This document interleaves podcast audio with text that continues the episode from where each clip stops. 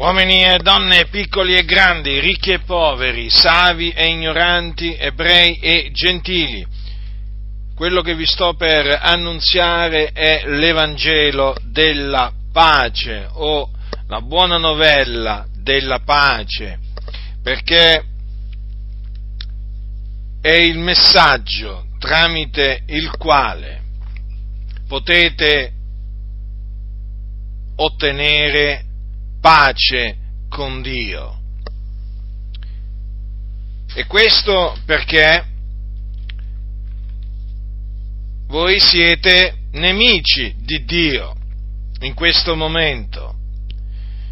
Nemici di Dio, sì, nella vostra mente e nelle vostre opere malvagie. E dunque l'ira di Dio è sopra di voi e avete bisogno di riconciliarvi con Dio, il Padre. E questa riconciliazione può avvenire solamente credendo nell'Evangelo della pace, che è questo, che Cristo è morto per i nostri peccati, secondo le scritture, che fu seppellito, che risuscitò il terzo giorno, secondo le scritture, e che dopo essere risuscitato apparve ai suoi discepoli per diversi giorni, presentandosi a loro vivente con molte prove, parlando con loro delle cose relative al regno di Dio, mangiando e bevendo con loro e dopodiché fu assunto in cielo alla destra del Padre. Ora, la morte espiatoria del Signore Gesù Cristo e la sua resurrezione avvenuta il terzo giorno costituiscono la buona novella della pace. Quindi questa è la via per ottenere pace con Dio. Perché? Perché credendo nell'Evangelo della pace si viene giustificati. Quindi si ottiene la remissione dei propri peccati e da Dio si viene dichiarati giusti o fatti giusti si viene proprio fatti, costituiti giusti e dunque si viene riconciliati con il Padre. E dunque per quest'opera di riconciliazione tra Dio e l'uomo, il Dio ha mandato in questo mondo, nella pienezza dei tempi, il suo figliuolo Gesù Cristo, per morire sulla croce per i nostri peccati.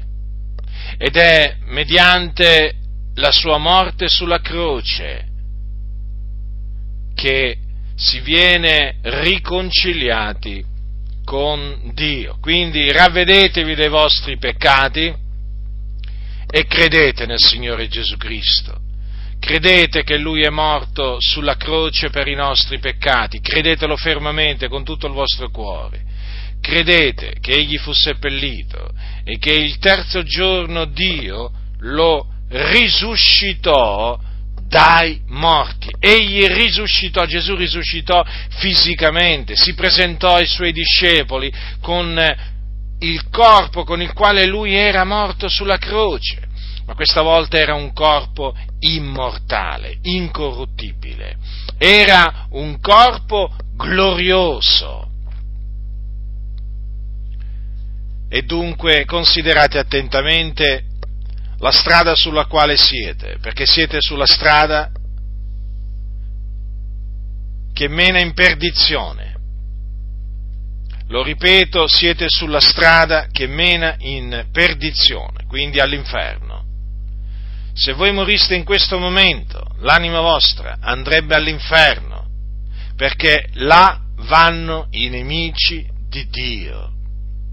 Ma appunto per questo vi annunzio l'Evangelo della pace, vi esorto a ravvedervi, a credere nell'Evangelo della pace, affinché credendo in esso siate giustificati e riconciliati con Dio. Quindi diventerete amici di Dio, smetterete di essere nemici di Dio e diventerete suoi amici, smetterete di avere l'ira di Dio sopra di voi, perché smetterete di essere figliuoli di ira e diventerete figliuoli di Dio.